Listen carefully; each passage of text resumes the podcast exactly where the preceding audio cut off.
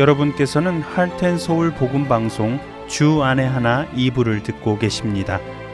주 안에 하나 2부에는 구약 성경에 나오는 이스라엘 왕들의 이야기를 공부해 보는 왕들의 이야기와 은혜의 설교 그리고 쉽게 지나쳤던 말씀들을 다시 살펴보며 더 깊게 묵상하는 내 입술의 묵상이 새롭게 준비되어 있습니다. 먼저 왕들의 이야기로 이어집니다.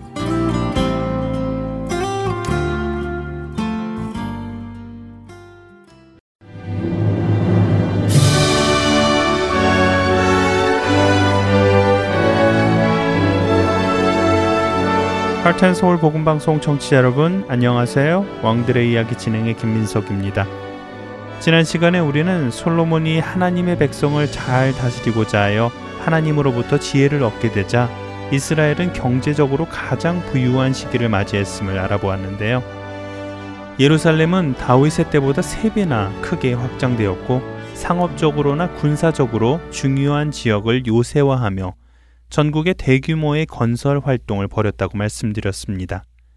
하지만 솔로몬이 그의 마음에 하나님을 두지 않자 하나님의 명령을 따르지 않기 시작했습니다. 그는 많은 아내와 병마를 두었고 이방 아내들이 믿는 우상을 섬기고 신전을 짓기 시작했지요. 오늘은 열왕기상 11장 14절에서부터 43절까지와 역대하 9장 29절에서 31절의 말씀을 함께 나누며 솔로몬의 마지막을 함께 나눠 보겠습니다. 솔로몬은 더 이상 하나님의 백성을 잘 다스릴 수 있게 해달라고 기도하던 과거의 솔로몬이 아니었습니다. 그는 하나님과 하나님의 백성을 버리고 이방 아내들과 함께 우상에 빠졌으며 사치 향락에 빠져 살기 시작했습니다. 열왕기상 4장 22절과 23절은 당시 솔로몬 왕궁에서 소비되는 음식의 양을 기록했는데요. 그 양이 얼마나 되는지 현대인의 성경으로 읽어보겠습니다. 솔로몬의 왕궁에서 하루에 소비되는 식량은 고운 밀가루 약 7kl, 보통 밀가루 약 14kl, 축사에서 가두어 기른 소 10마리, 초원에서 놓아 기른 소 20마리, 양 100마리, 그 밖에 사슴과 영양과 노루와 살찐 새들이었다. 학자들은 이 음식량이 예루살렘 궁에 거하는 모든 사람이 먹었던 하루 음식량이라고 계산해도 어마어마한 양이라고 합니다. 이것을 12개의 행정구역에서 돌아가며 책임져야 했습니다. 그것은 각 지역에 너무나도 큰 부담이었지요. 그러니 이스라엘 백성의 삶은 점점 피폐해져 갔다고 학자들은 말합니다. 실제로 열왕기상 12장 4절에서는 솔로몬이 세상을 떠나고 이스라엘 백성이 그의 아들 르호보암 앞에서 이런 말을 합니다. 왕의 아버지가 우리의 멍에를 무겁게 하였으나 왕은 이제 왕의 아버지가 우리에게 시킨 고역과 매운 무거운 멍에를 가볍게 하소서. 그리하시면 우리가 왕을 섬기겠나이다. 이 구절을 보면 솔로몬이 나라의 부강을 위해 백성들을 어떻게 대했는지 짐작할 수 있는데요. 백성들은 솔로몬이 자신들에게 고역을 시키고 멍에를 무겁게 하였다고 말하고 있습니다. 그러니 제발 더 이상의 고역과 멍에를 메우지 말아 달라고 솔로몬의 아들 르호보암에게 부탁을 하는 것이지요. 그리고 이것은 결국 이스라엘이 분열하는 원인을 제공하게 됩니다. 솔로몬이 처음 왕이 될 때는 하나님께로부터 받은 은혜를 소중히 여겼습니다. 하지만 시간이 흐를수록 하나님의 은혜를 소홀히 여기기 시작했습니다. 하나님께서 주신 축복들을 자신의 능력으로 오해하기 시작했고, 심지어는 하나님의 말씀도 두려워하지 않게 되었습니다. 그러자 하나님께서는 그런 마음을 가진 솔로몬을 벌하십니다. 에돔 사람 하닷과 소바 사람 엘리아다의 아들 르손, 그리고 솔로몬의 신하 느바세 아들 여로보암을 솔로몬의 대적자로 세우셔서 그를 벌하십니다. 여기서 에돔 사람 하닷과 소바 사람 르손 그리고 솔로몬의 신하 여로보암이 누구인지 잠깐 알아보겠습니다. 하닷은 과거 다윗이 요압 장군을 시켜 에돔을 공격했을 때 에돔 왕족 중 유일하게 생존한 왕손이었습니다. 그는 당시 어린 소년이었는데 간신히 몸을 피해 이집트로 망명하였고 이집트 왕 바로의 총애를 받고 바로의 처제와 결혼까지 하게 됩니다. 그 후 하닷은 다윗과 요압이 죽었다는 소식을 듣고 에돔으로 돌아와 이스라엘의 남쪽 국경을 교란하며 이스라엘의 대적자가 되지요. 또 소바 사람 르소는 원래 다윗이 물리친 바 있는 소바 왕 하닷 에셀을 섬기던 신하였습니다. 하지만 하닷 에셀이 다윗과의 전투에서 패하자 르소는 부하들을 데리고 다메섹으로 가 수리아 왕국을 세웁니다. 소바 역시 솔로몬에게 많은 위협을 주는 이스라엘의 대적자였습니다. 결국 솔로몬이 죽고 이스라엘이 분열하게 될 즈음에는 이스라엘로부터 조공을 받는 위치에 있게 되었지요. 마지막으로 솔로몬의 대적자가 된 사람은 바로 솔로몬의 신하 여로보암이었습니다. 이것은 하나님의 뜻을 따르지 않는 솔로몬에게 이 나라를 빼앗아 내 신하에게 주리라고 하셨던 경고의 말씀을 이루신 것인데요. 여로보암은 이스라엘 북부 지역의 지파 중 하나인 에브라임 지파 사람입니다. 그는 솔로몬이 밀로 요새를 재건하고 다윗성의 성벽을 수리하고 있을 때 솔로몬의 눈에 띄어 요셉 가문의 건설과 군대를 책임지는 감독으로 세워졌지요. 감독으로 지내던 그가 어느 날 예루살렘에서 나오는 길에 실로의 선지자 아이야를 마주치게 됩니다. 아이야 선지자는 입고 있던 새 옷을 찢어 열두 조각을 내고는 여로보암에게 열두 조각 중 열 개를 취하라고 합니다. 하나님께서 이스라엘을 솔로몬의 손에서 빼앗아 열 지파를 여로보암에게 주실 것이고 솔로몬의 아들에게는 한 지파를 남겨두실 것이라고 하였지요. 아이야 선지자에게서 뜻밖의 예언을 들은 여로보암은 하나님의 뜻을 받아들였습니다. 그리고 자신의 지파인 에브라임을 비롯한 북쪽 지파의 불만을 대표하여 솔로몬에게 대항하려 합니다. 하지만 이 사실을 알게 된 솔로몬이 여로보암을 죽이려 하였고 여로보암은 이집트 왕 시삭에게 도망하지요. 시삭은 여로보암에게 피난처를 제공해 주었고 그는 솔로몬이 죽기까지 이집트에 머물렀습니다. 여기서 성경은 이집트 왕의 호칭을 이전처럼 바로라고 하지 않고 시삭이라고 부르는데요. 고고학자들에 의하면 이집트의 왕이 시삭으로 불린 것은 이집트의 새로운 왕조가 시작되었음을 말해주는 것이라고 합니다. 시삭은 이집트의 22대 왕조로서 고고학에서는 쉐숑크라고 불린다고 하는데요. 열왕기상 11장 40절에 처음 나오는 시삭은 쉐숑크 1세인 것이지요. 시삭은 이집트 21대 왕조의 마지막 바로인 푸스세네스 2세의 딸과 결혼한 사람이었습니다. 그런데 그의 장인인 푸스세네스가 왕위를 이어줄 아들이 없이 죽게 되자 시삭이 이집트의 22대 왕조를 열게 된 것이지요. 시삭이 이집트를 통치하기 시작하자 이집트는 제2의 전성기를 맞이했습니다. 그는 이집트 북쪽에 있는 인접 국가들을 주목하고 있었습니다. 그런데 때마침 이스라엘의 여로보암이 피난을 온 것이고 그런 그에게 피난처를 제공하여 받아들이게 된 것입니다. 솔로몬이 세상을 떠난 후 이스라엘의 분열이 일어나자 시삭은 두 개로 나누어져 약화되어 가고 있는 이스라엘을 공격합니다. 결국 솔로몬은 여로보암의 반란을 해결하지 못하고 지난날에 찬란했던 영화들이 사라져가는 쓸쓸한 모습 속에서 모든 것이 헛됨을 고백하며 세상을 떠났습니다. 여호와께서 사랑하신다라는 뜻의 여디디아라는 이름을 하나님께로부터 받았음에도 하나님을 따르지 않고 세상의 방식대로 살았던 솔로몬의 끝은 초라했습니다. 솔로몬이 죽은 후 여로보암은 이스라엘로 돌아와 아이야 선지자의 예언대로 이스라엘의 열 지파와 함께 북이스라엘의 왕이 됩니다. 한편 솔로몬의 아들 르호보암은 두 지파와 함께 남유다를 통치하기 시작하지요. 왕들의 이야기 다음 시간에 계속되겠습니다.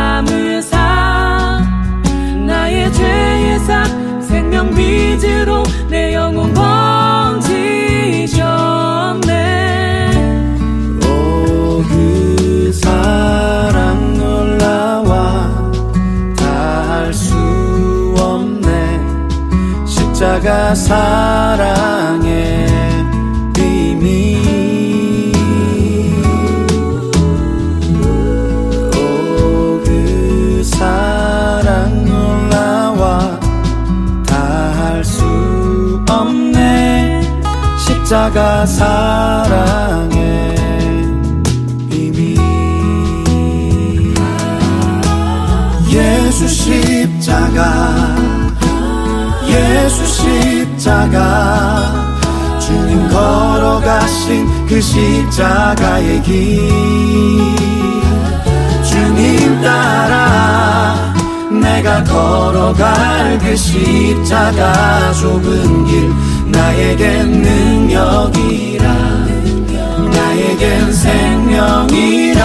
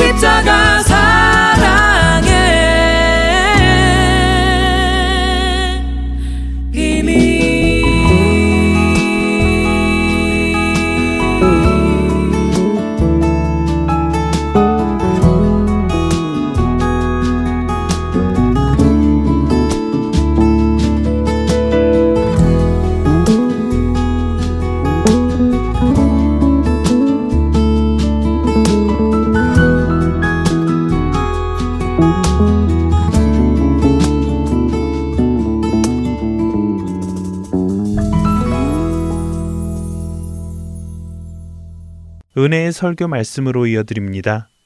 오늘은 캐나다 밴쿠버 그레이스 한인교회 박신일 목사님께서 마태복음 7장 7절에서 8절을 본문으로 주님을 찾습니다 라는 제목의 말씀을 전해 주십니다.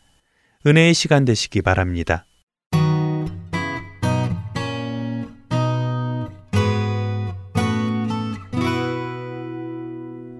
오늘 나눌 말씀은 마태복음 7장 7절로 8절 말씀입니다.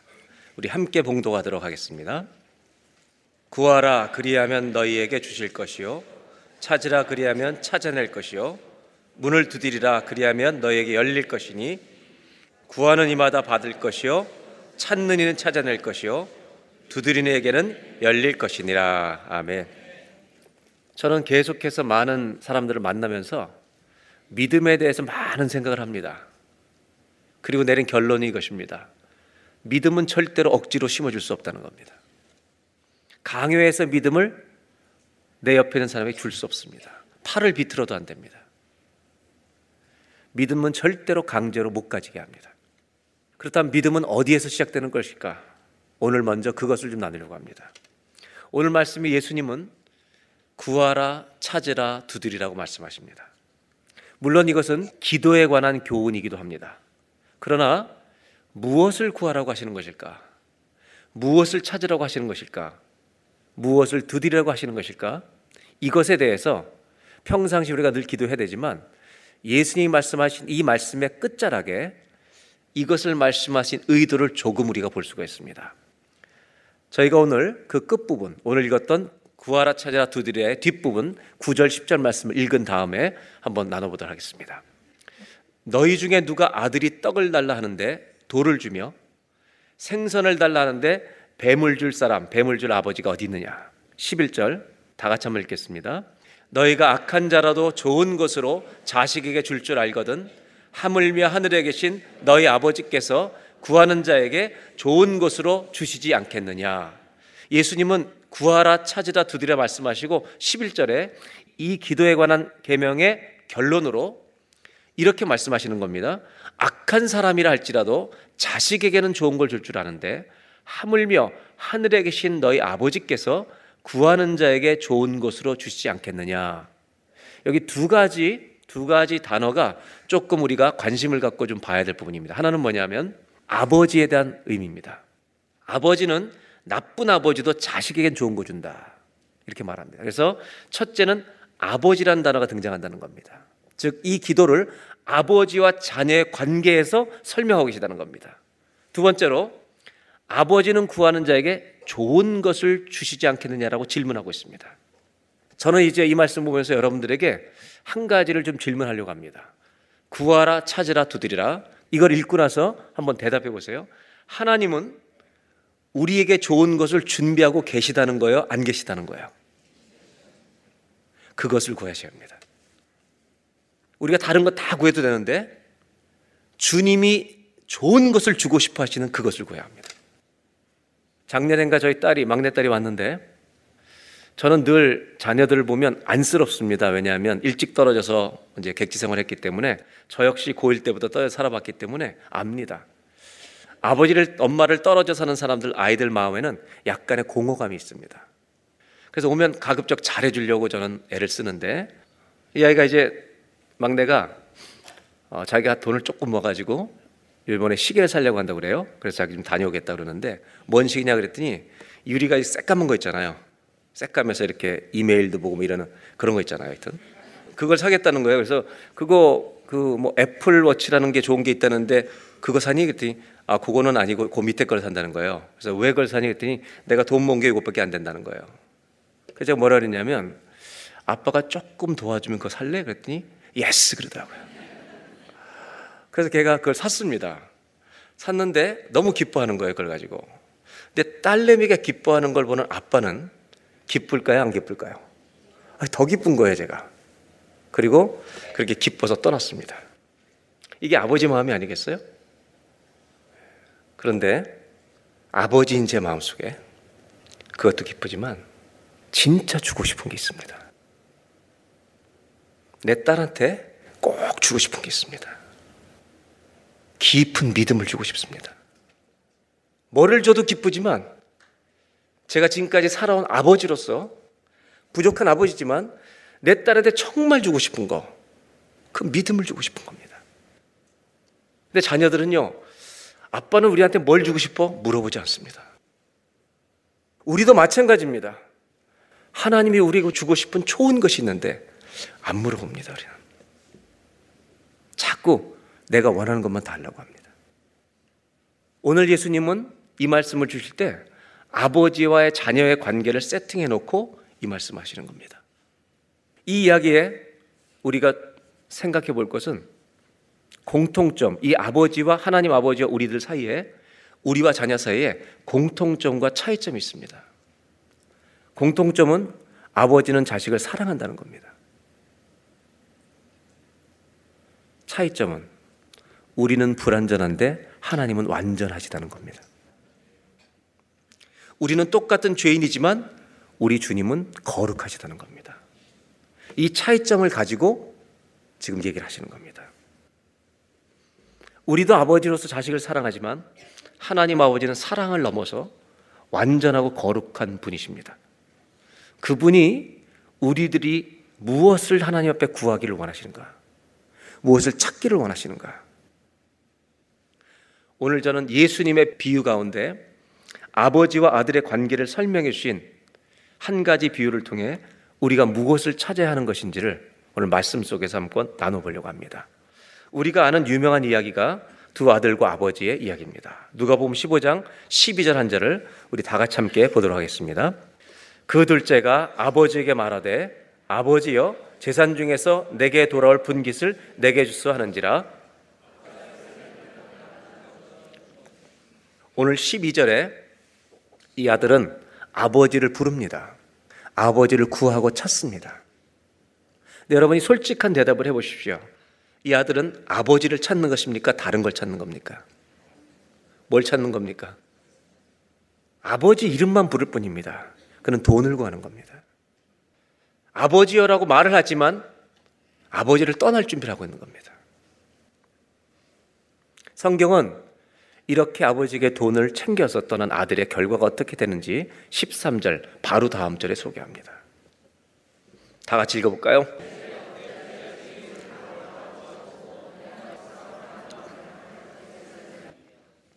며칠이 안 되어 둘째 아들이 재물을 다 모아가지고 떠나서 먼 나라 가서 허랑방탕하여 재산을 낭비했다. 성경은 그 돈을 어디에 어떻게 썼는지 그리고 그 아들이 어떤 결과에 직면했는지를 의도적으로 우리에게 보여주고 있습니다. 우리가 아버지를 이렇게 찾을 때가 있습니다. 하나님 아버지를 찾는 게 아닙니다. 돈을 구하는 겁니다. 사실은 재물을 구하는 게 아니라 죄를 찾아가는 것입니다. 사람이 죄를 사랑하면 하나님 아버지가 보이지 않습니다. 그분이 곁에 계시면 괴로운 겁니다. 그래서 멀리 떠나는 겁니다. 그 결과가 무엇인가? 이 이야기는 소개합니다. 자기 마음대로 사는 인생의 결과, 인격적인 실패입니다. 도덕적인 실패입니다. 이 아들은 절망 가운데 빠집니다. 이 아들이 망했다는 이 본문에서부터 그리고 망한 것을 이 아들이 깨달았다는 것을 아는 이때부터 이 예수님의 비유는 새로운 이야기로 전개됩니다. 저는 이 성경을 읽으면서 믿음이 어디에서 태어나는 것일까를 고민해 봅니다. 믿음은 내 혼자 살아가는 인생이 도덕적으로 인격적으로 실패라는 것을 인정하는 데서 출발하는 것입니다. 이것이 인정이 안 되면 아버지를 찾을 필요도 없는 겁니다. 오늘 이 성경에 그 다음 17절에는 이렇게 소개하고 있습니다. 다 같이 한번 읽겠습니다.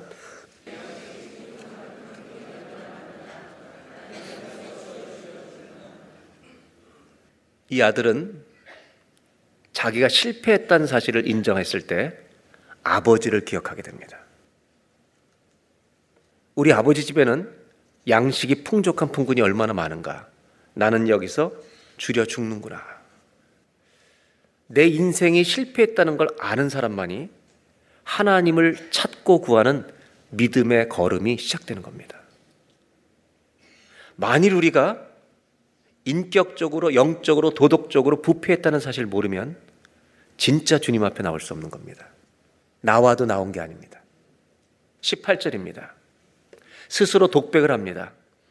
내가 일어나 아버지께 가서 이르기를 아버지 내가 하늘과 아버지께 죄를 지었사오니 19절 지금부터는 아버지 아들이라 일컬음을 감당하지 못하겠나이다. 스스로 생각하는 겁니다. 그리고 나를 품꾼의 하나로 보소서. 자기를 종으로 일꾼으로 삼아 달라고 얘기할 생각으로 지금 준비하고 있는 것입니다. 그리고 아버지 집을 기억하고 이제 20절 이 아들은 아버지 집으로 다시 돌아가기 시작합니다. 우리 다 같이 한번 읽어보겠습니다. 이에 일어나서 아버지께로 돌아가니라. 아직도 거리가 먼데 아버지가 그를 보고 치근히 여겨 달려가 목을 안고 입을 맞추니. 여러분 첫 번째 이 20절의 맨 앞에 나오는 구절은 일어나서 아버지께로 돌아간다고 표현하고 있습니다. 여러분 이 아들은 아버지를 찾는 이유는 하나입니다. 나는 실패했습니다. 도덕적으로 완전히 실패한 사람입니다. 혼자 놔두면 나는 망하는 사람입니다. 자신이 죄인인 것을 깨닫는 사람은 하나님을 찾아야 합니다. 그분께 나아가야 살 줄로 믿습니다. 왜냐하면 그분만이 우리를 용서하실 수 있는 좋은 것, 은혜를 가지고 계시기 때문입니다. 믿음은요, 학습으로 태어나는 게 아닙니다. 믿음은 글자로 태어나지 않습니다. 믿음은 하나님 말씀을 듣고 내가 누구인가를 깨닫는 데서부터 진짜 믿음이 시작됩니다. 성경은 여기서 아버지의 모습을 보여줍니다. 다시 한번 20절을 보겠습니다. 아버지께로 돌아가니라. 그 다음, 아직도 거리가 먼데 아버지가 그를 보고. 여러분, 얼마 동안 이 아들이 방황했는지 6개월일지 1년인지 2년인지 모릅니다. 그 유산을 다 허비한 동안 아버지가 자기를 잊어버린 줄 알았습니다. 그런데 돌아가는데 거리가 먼 데부터 아버지는 그를 보고 달려옵니다. 목을 안고 입을 맞춥니다. 아버지 집에 돌아가 보면 아들이 깨닫는 게 있습니다. 아버지가 나를 여태까지 기다리셨다는 것입니다. 오늘 예배가 이것을 깨닫는 예배가 되기를 주의 이름으로 축복합니다. 성경을 읽어보면 사마리아 여인이 아주 험난한 인생을 살고 있습니다. 그래서 사람들이 없는 시간에 우물에 물을 길러 갑니다. 근데 성경에 그때 그 우물가에 누가 앉아 계셨습니까? 예수님이 그녀를 기다리고 계셨습니다. 인격적으로 도덕적으로 다 실패한 사람들 주님은 기다리고 계십니다. 우리가 구하고 찾을 것은요 주님입니다. 교회 성전문을 들어온다고 믿음이 생긴 게 아닙니다. 예수 그리스도의 문을 통과해야 합니다. 부자도 가난한 자도 세상에서 성공해도 실패해도 아무 관계 없습니다.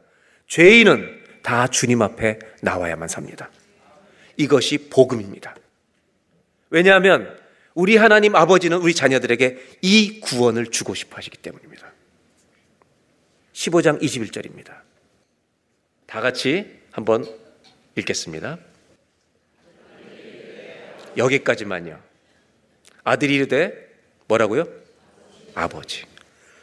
아버지를 부릅니다. 처음 부를 때는 아버지를 부른 게 아닙니다. 돈을 구했고 죄를 찾아가는 겁니다. 오늘 두 번째 아버지를 부릅니다. 잘 대답하시기 바랍니다. 이 아들은 두 번째 아버지를 부를 때 누구를 부르는 겁니까? 누구를 부르는 거예요? 한번 저를 따라해 보실래요? 아버지. 진짜 하나님을 찾는 겁니다. 믿음은 어디에서 시작되는가? 내가 얼마나 부패한 사람인가? 그 완전하고 거룩하신 하나님 앞에서 내 속사람이 얼마나 더러운가? 이것을 깨달아야만 믿음으로 나올 수 있습니다. 이것을 가르쳐 주는 책이 성경입니다. 말씀을 읽으면 우리는 죄를 깨닫게 됩니다. 자신의 죄성을 깨달은 사람만이 주님 앞에 나올 때 그것을 성경은 믿음이라고 말합니다. 우리가 무엇을 구하고 무엇을 찾고 무엇을 두드려야 하는가? 우리 아버지를 찾아야 합니다. 왜냐하면 예수님 말씀처럼 우리 하나님 아버지는 무엇이 좋은 것인지를 주실 것을 준비하고 계시기 때문입니다. 오늘 저는 첫 번째로 이런 말씀을 좀 날려갑니다. 믿음이라고 하는 것은 나의 실패를 인정하는 자리에서 시작된다는 것입니다. 한번 따라해 보실까요? 믿음은 나의 실패를 인정하는 자리에서 시작됩니다. 믿음은 지식으로 안 됩니다. 강요로 안 됩니다. 한 가지밖에 없습니다. 내가 살아온 내 인생이 처절하게 실패했다는 것. 내 마음대로 살아온 인생, 남들 보기에는 돈도 관리 잘하고 인생도 관리 잘하고 하는 것처럼 보이지만 썩어 있는 내 모습을 하나님의 거룩하심 앞에서 보는 사람만이 아버지, 내가 죄인입니다. 이 고백이 믿음의 출발입니다. 두 번째 21절을 다시 보겠습니다. 다 같이 한번 한 절 전체를 같이 읽겠습니다. 시작.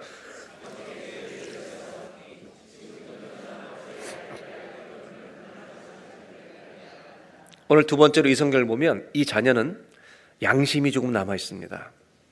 그래서 아버지를 부른 다음에 내가 하늘과 아버지께 죄를 지었다는 고백을 합니다. 사람 앞에 지은 게 아니라 하나님 앞에 지은 죄를 고백하는 겁니다. 옆에 사람을 보면 내가 저 사람보다 나은 것처럼 보일 수도 있습니다. 그러나 하나님 앞에 서면 우리는 망하는 겁니다. 이걸 깨달아야 합니다. 이 아들은 다 방탕하고 와서 아버지 아들이라고 일컬음을 받는다는 것을 감당하지 못하겠습니다. 자기의 정체성을 바꾸겠다는 겁니다. 누구로 바꿔요? 일꾼으로 써달라는 겁니다. 아버지에게 도움은 받을 수 있는데 아들이라고 부르는 것은 감당이 안 되겠다는 겁니다. 놀랍게도 이렇게 요구하는 아들에게 아버지의 대답은 전혀 다릅니다. 22절입니다. 다 같이 한번 우리가 아버지인 것처럼 읽겠습니다. 시작.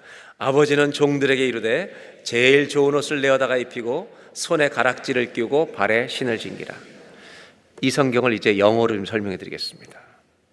아들이 아들이라고 저를 여기지 말아달라고 이제 품꾼으로 여겨달라는 마음으로 왔습니다. 이렇게 말이 끝나자 영어 성경에는 but the father said 그러나 아버지는 다르게 말합니다. 그의 종들에게 이렇게 말한다. quick 우리가 그렇게 좋아하는 말. 빨리 서둘러.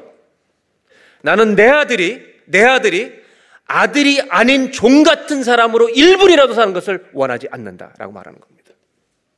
하나님은 우리들이 하나님의 자녀에서 떨어진 것을 1분도 원하지 않으십니다. 당장 제일 좋은 옷을 가져와라. 손에 가락지를 끼워줘라. 발에 신을 신겨라. 삼중장치로 아들 됨을 확인합니다. 우리 성부 하나님은 예수님을 통해 그리스도의 의를 의의 옷을 입혀 주십니다. 우리 성령님은 seal 인을 쳐 주십니다. 우리 예수님은 십자가에 달려 돌아가시 전에 제자들의 발을 씻겨 주십니다. 너는 종이 아니다. 그리고 이렇게 말합니다.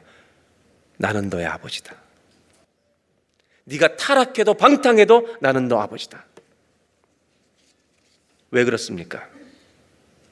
이 비유의 첫 출발을 우리가 읽어야 합니다. 11절에 이 비유에 시작하실 때 예수님은 이 관계를 시작합니다. 보겠습니다. 다 같이 읽습니다. 또 이르시되 어떤 사람에게 두 아들이 있는데 여러분 이 구절이 지금 모든 비유의 첫 번째 구절이고 모든 내용은 이 구절에 걸려 있습니다. 어떤 아버지에게 두 아들이 있었습니다. 아버지와 아들입니다. 이 관계는 아들이 아버지를 버려도 아버지는 안 버립니다. 아버지를 잊어버리고 죽은 자로 여기고 유산을 달라 하고 아무리 떠나도 아버지는 여전히 그는 아들로 여기십니다. 아버지는 아들을 포기한 적이 없습니다. 그래서 오늘도 이 아버지는 아들을 기다리고 있었던 겁니다. 이 성경책은요, 제일 모든 이야기의 첫 1장 1절이, 창세기 1장 1절이 이 말씀입니다. 우리 모든 여기 걸려 있습니다. 태초에 하나님이 천지를 창조하시니라. 이 말씀에 우리 모두가 걸려 있는 겁니다. 우리는 태어나면서부터 창조하신 하나님과 우리의 관계 속에서 출발하는 겁니다. 근데 우리는 그 관계를 떠납니다. 부정합니다. 근데 그분은 우리가 돌아오기를 기다리고 계십니다. 그리고 돌아왔을 때 지체하지 않습니다. 만약에 이 아들이 돌아왔을 때 아들이 아니라 품꾼으로 써달라고 할 때 만약 아버지가 잠깐이라도 조금만 기다려봐 계산 좀 해보자. 너 3억 가져갔지. 이걸 우리 집에 일하면 한 7년, 8년 일하면 어 갖겠는데 이런 얘기를 했다면 그는 종으로 사는 겁니다. 계산하지 않습니다. 바로 안아 주십니다. 그리고 말씀해 주시는 것이 너는 내 아들이라는 겁니다. 그리고 심지어 형이 와서 뭐라고 얘기할 때도 이렇게 확인해 줍니다. 15장 31절.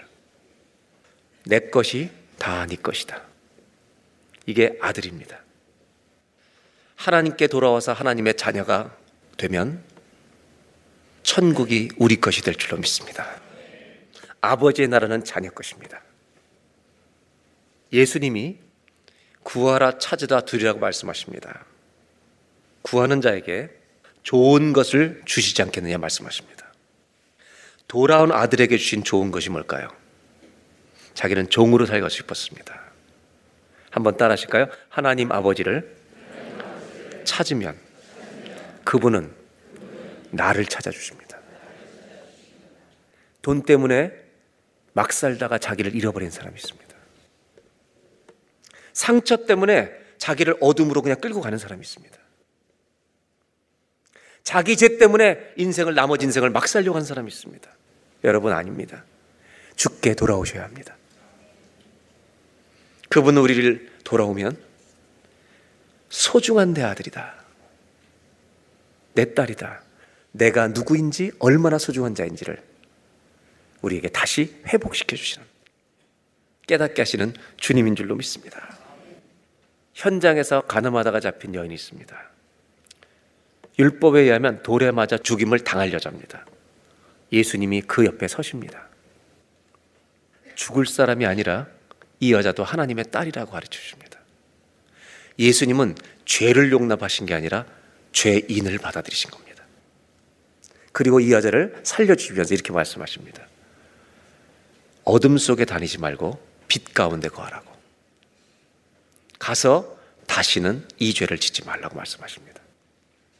주님께 돌아오면 이렇게 돌에 맞아 죽을 여인도 한 사람의 아름다운 순결한 여인으로 바꿔주십니다. 내 인생이 실패했다고 끝은 아닙니다. 우리를 새롭게 하실 하나님 아버지가 오늘도 기다리고 계시기 때문입니다. 하나님의 사랑이 우리의 죄를 이깁니다. 하나님의 사랑이 우리의 실패를 이깁니다. 하나님의 사랑이 낙심하고 있는 깨어진 정체성까지 회복시키는 나의 낙심도 이길 줄로 믿습니다. 다시 15장 21절 마지막 보겠습니다. 다 같이 한번 읽겠습니다. 아들이 이르되 아버지 여기까지만요. 여기까지만요.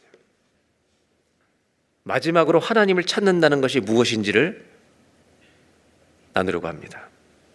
그는 아버지를 부릅니다. 죄인이었던 아들 한 사람이 하나님 아버지를 찾고 있습니다. 예수님이 말씀하신 대로 구하고 찾고 두드리는 것입니다. 영어 성경에는 ask, seek, knock 이렇게 되어 있습니다. 머리가 명석한 사람들은요 영어 단어 세 개를 딱 보고 ask, seek, knock을 보고 이게 첫 글자가 ask라고 ask라고 열심히 외웁니다. 학습해서 믿음이 생기는 게 아닙니다. 이 탕자는 ask를 찾아서 구하는 게 아닙니다. 가슴에서 주님을 찾는 겁니다. 저는 ask, seek, knock이라고 하는 세 가지 단어, 구하라, 찾으라, 두드리라를 한 단어로 정리해 드리려고 합니다. 이 단어가 cry입니다. 죽게 부르짖는 겁니다. 공부해서 하는 게 아닙니다. 깨달아서 하는 것입니다. 내 가슴 속에서 주님을 찾는 겁니다. 여러분, 이 아들이 아버지라고 똑바로 불렀을까요? 우리가 진짜 힘들 때 아버지라는 발음이 똑바로 돼요? 똑바로 하나님 아버지 불러줘요, 여러분? 그것을 cry라고 그러는 거죠.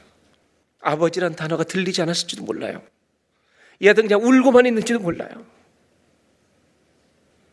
하나님을 찾는다는 게 뭐예요? 아버지 나는 더 이상 이렇게 살기 싫습니다. 저는 이렇게 더 이상 살 수 없습니다. 그 마음으로요, 아버지께 오는 겁니다. 헨리 다웨는 우리에게 영성의 정의를 너무 멋지게 정해줬습니다. 영성이란 무엇인가? 하나님 아버지를 부르는 것이다. 하나님 아버지를 부르는 자는 영성 있는 사람입니다. 아들이 아버지를 부릅니다. 아니 눈물로 울고만 있는지 모릅니다. 아버지는 그 아들을 껴안습니다. 그 아버지의 가슴 속에 뭐가 있는지 아십니까? 예수님의 십자가가 있습니다. 용서가 있습니다. 여러분 구원은 우리의 회개의 눈물과 하나님의 기쁨의 눈물이 만나는 겁니다. 회개 없이는 구원이 없습니다.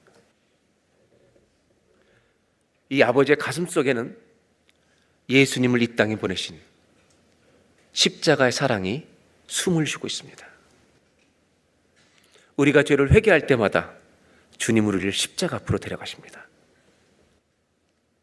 네가 저지른 모든 죄의 짐을 내가 감당하리라.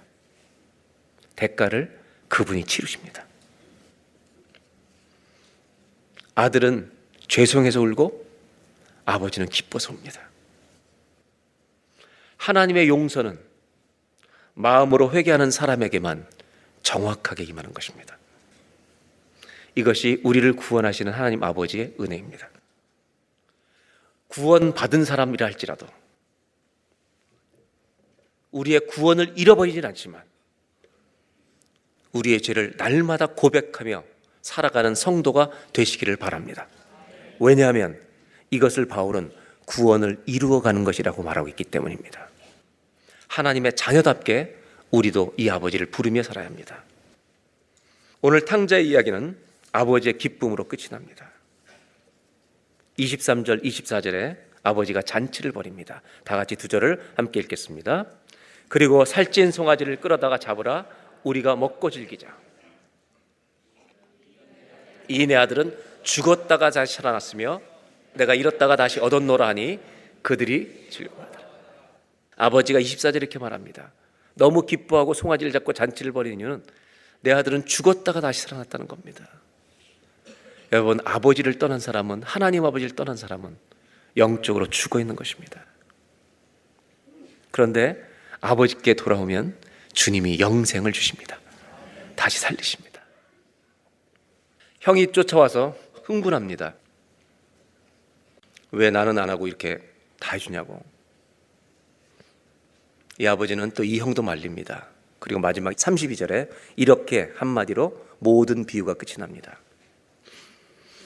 이 내 동생은 죽었다가 살아났으며 내가 잃었다가 얻었기로 우리가 즐거워하고 기뻐하는 것이 마땅하다 아니라 하나님을 믿으면서도 죽어가는 영혼을 살리는 기쁨을 누리지 못하고 자기 것만 챙기는 그리스도인들에게 주님은 경고하십니다.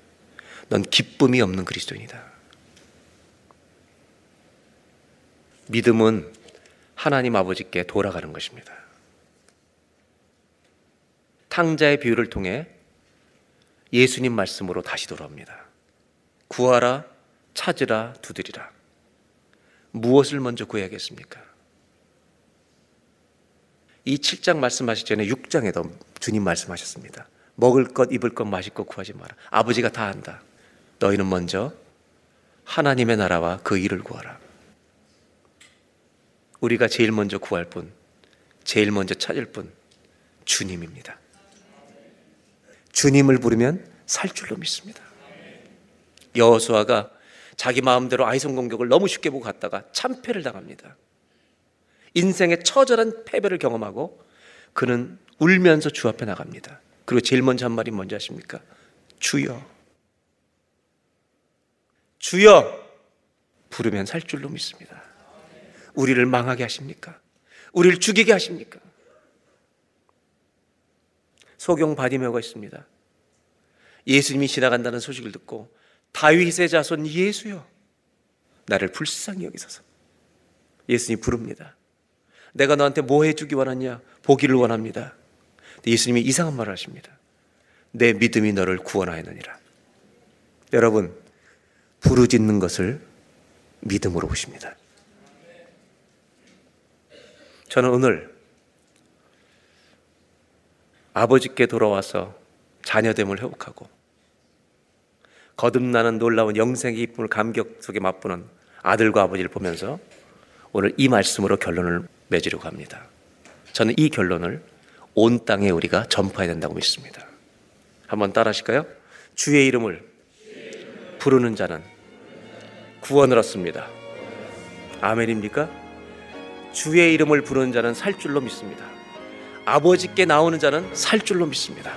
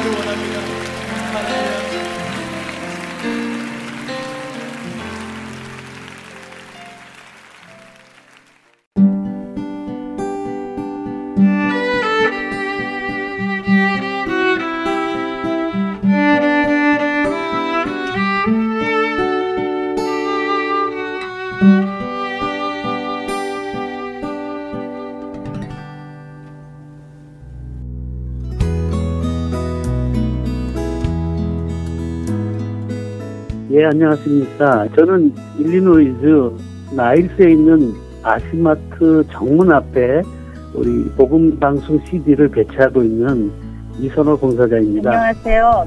멤피스 테네시 파겐샵 오리엔탈 마켓을 하는 김종순입니다. 네, 저는 버지니아 세나빌 지역의 김영배입니다. 예수 그리스도의 구원의 복음은 복음을 전달받은 사람들을 통해 끊임없이 전해져 갑니다. 여러분도 복음의 전달자가 되실 수 있습니다. 복음 전파 사역에 동참하실 분들은 전화번호 602-866-8999로 연락 주시기 바랍니다.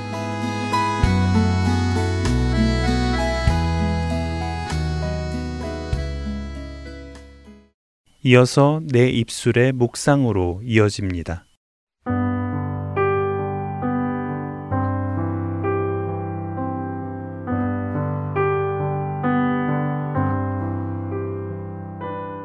애청자 여러분 안녕하세요. 내 입술의 묵상 진행의 민경은입니다. 우리가 대충 이런 뜻이겠거니 하고 넘어갔던 구절을 다시 살펴보며 깊이 묵상하는 시간을 가지기 원합니다. 오늘은 고린도전서 1장에서 한 구절을 살펴보려고 하는데요. 저는 지난주에 고린도전서 1장을 읽다가 어? 이 의미가 정확하게 뭘까? 라는 궁금증에 들어 찾아보게 된 구절이 하나 있습니다. 제가 어떤 구절에서 멈칫했는지 읽어드릴게요. 여러분도 이 말씀이 무슨 의미인지 한번 생각해 보시길 바랍니다. 고린도전서 1장 18절에서 21절까지 말씀입니다. 십자가의 도가 멸망하는 자들에게는 미련한 것이요 구원을 받는 우리에게는 하나님의 능력이라. 기록된 바 내가 지혜 있는 자들의 지혜를 멸하고 총명한 자들의 총명을 패하리라 하였으니 지혜 있는 자가 어디 있느냐? 선비가 어디 있느냐? 이 세대의 변론가가 어디 있느냐? 하나님께서 이 세상의 지혜를 미련하게 하신 것이 아니냐? 하나님의 지혜에 있어서는 이 세상이 자기 지혜로 하나님을 알지 못하므로 하나님께서 전도에 미련한 것으로 믿는 자들을 구원하시기를 기뻐하셨도다. 우리가 많이 듣고 또 읽은 구절이지요. 그런데 이 말씀 중에 전도에 미련한 것이라는 표현이 나옵니다. 다시 읽어드려 볼게요. 고린도전서 1장 21절의 말씀입니다.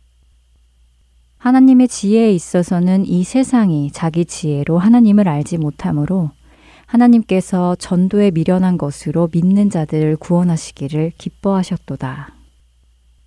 전도에 미련한 것, 과연 어떤 의미로 이해가 되시는지요? 언뜻 전도 자체가 미련한 것이라고 말씀하시는 것처럼 들리지 않으시나요? 사실 저에게 전도라고 하면 먼저 길거리에서 하는 노방전도 또 이민사회에서 종종 볼 수 있는 마켓 앞 전도 등이 떠오르는데요.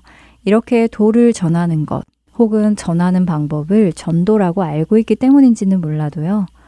왠지 이 세상이 자기 지혜로 하나님을 알 수 없는데 우리가 전도하는 모든 방법들, 그 모든 것이 비록 믿지 않는 자들의 눈에는 미련해 보이지만 하나님의 능력으로 믿는 자들을 구원하신다 라는 말씀으로 이해했었습니다.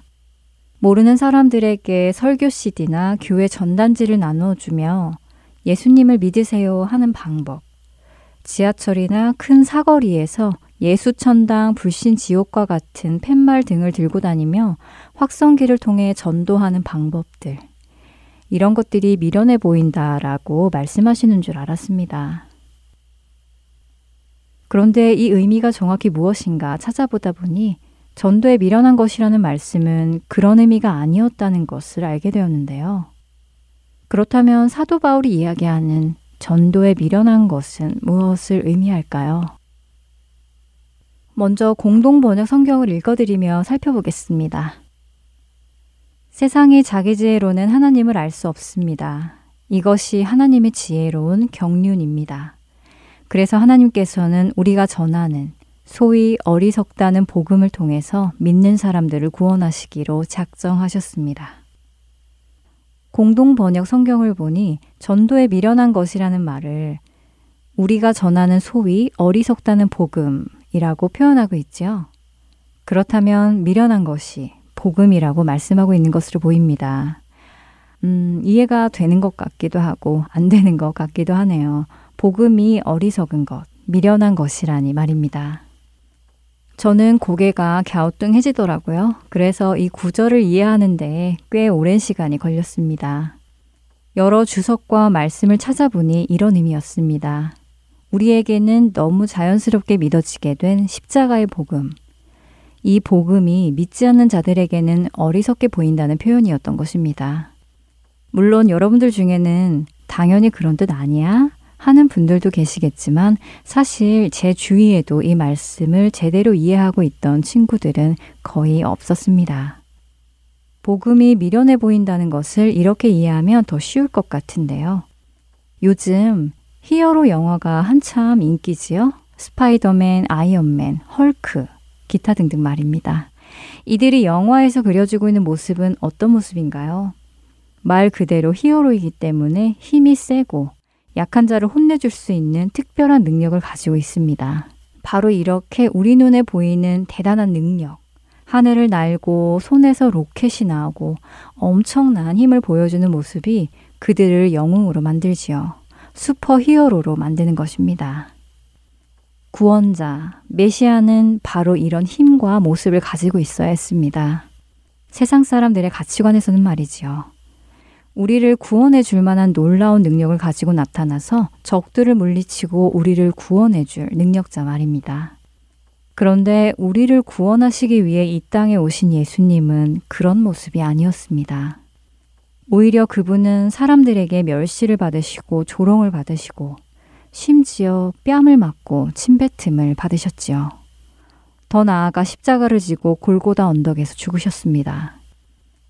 사람들의 눈에 사람들의 지혜로 보았을 때 자신들을 구원해 주어야 할 영웅이 죽는 것은 말이 되지 않았습니다. 더욱이 나무에 달려 죽는 자는 하나님의 저주의 표징으로 이해하고 있던 유대인들에게 십자가 위에 예수님은 메시아가 될 수 없었을 뿐 아니라 치욕스럽게까지 느껴졌습니다. 그러니 십자가의 도가 멸망하는 자들에게는 미련한 것이었지요. 살아서 영웅이 되어야지 십자가 위에서 저주받아 죽는다니 말입니다. 따라서 당시 유대인들에게는 예수 그리스도께서 십자가에서 죽으신 그 죽음은 거리끼는 것이었고 이방인들의 눈에는 죽는 자가 무슨 구원을 해줄 수 있느냐며 멸시하고 조롱하는 미련한 것이었습니다. 그래서 23절은 우리는 십자가에 못 박힌 그리스도를 전하니 유대인에게는 거리끼는 것이요 이방인에게는 미련한 것이로되 라고 말씀하시는 것입니다. 세상의 지혜로는 하나님의 구원과 복음을 이해할 수 없었습니다. 그렇게 사도 바울은 이 세상이 자기 지혜로 하나님을 알지 못한다고 합니다. 그리고 하나님께서는 전도에 미련한 것, 즉, 복음으로 믿는 자들을 구원하기를 기뻐하셨지요. 참 재밌지 않나요? 우리에게는 귀한 그 복음이 그 당시에는 어리석은 이야기로 들렸다니 말이지요. 그리고 그 어리석은 이야기가 복음으로 들려지고 믿어지는 것이 은혜라는 것이 새삼 와닿습니다. 하나님께서 준비하신 그 지혜로운 사건, 우리를 사망에서 건져주신 그 복음, 예수 그리스도의 복음을 생각해 보기를 원합니다. 하나님께서는 죄인된 우리를 예수 그리스도의 복음으로 우리를 살리셨습니다. 멸망하는 자들에게는 미련한 것이지만 우리에게는 귀한 생명의 복음이지요.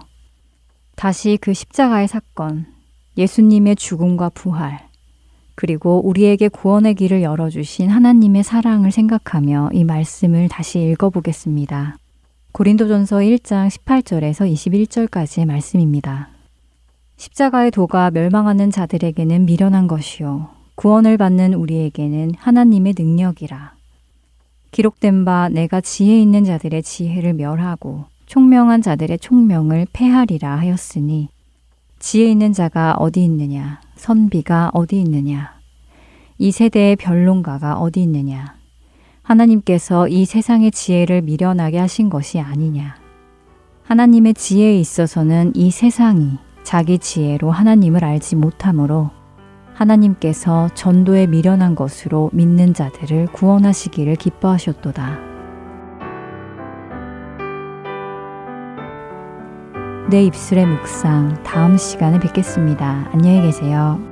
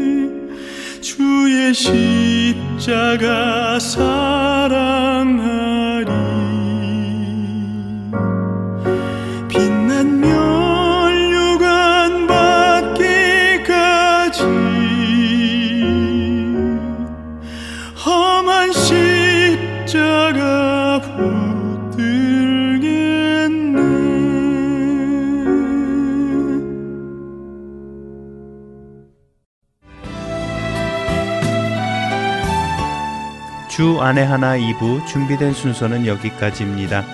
함께 해주신 여러분께 감사드립니다. 다음 시간에 뵙겠습니다. 안녕히 계십시오.